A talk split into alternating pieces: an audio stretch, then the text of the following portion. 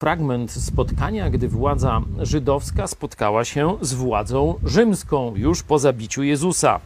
Przyszli do Piłata i mówią: Panie, przypomnieliśmy sobie, że ten zwodziciel jeszcze za życia powiedział: Po trzech dniach zmartwychwstanę.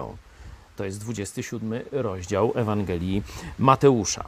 Rozkaż więc zabezpieczyć grób aż do trzeciego dnia, żeby czasem uczniowie jego nie przyszli nie ukradli go i nie powiedzieli ludowi: Powstał z martwych.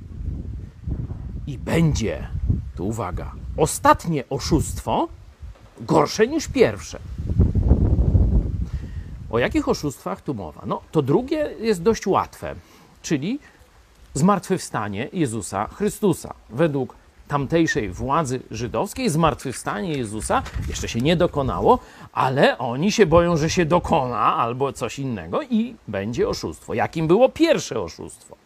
Czyli za co Jezus umarł?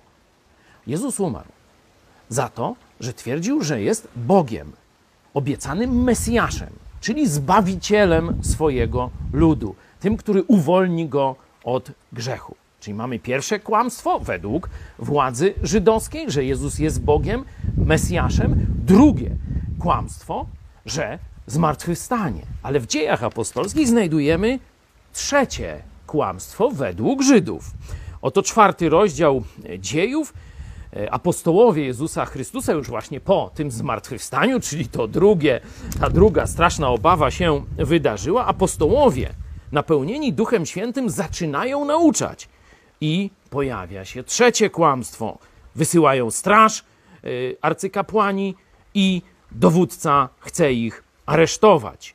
Są oburzeni, iż nauczają lud i zwiastują zmartwychwstanie już nie Jezusa, ale zmartwychwstanie w Jezusie tych, którzy mu, mu uwierzą. To było dla nich trzecie, najgorsze kłamstwo. Wiesz, co trzeba robić.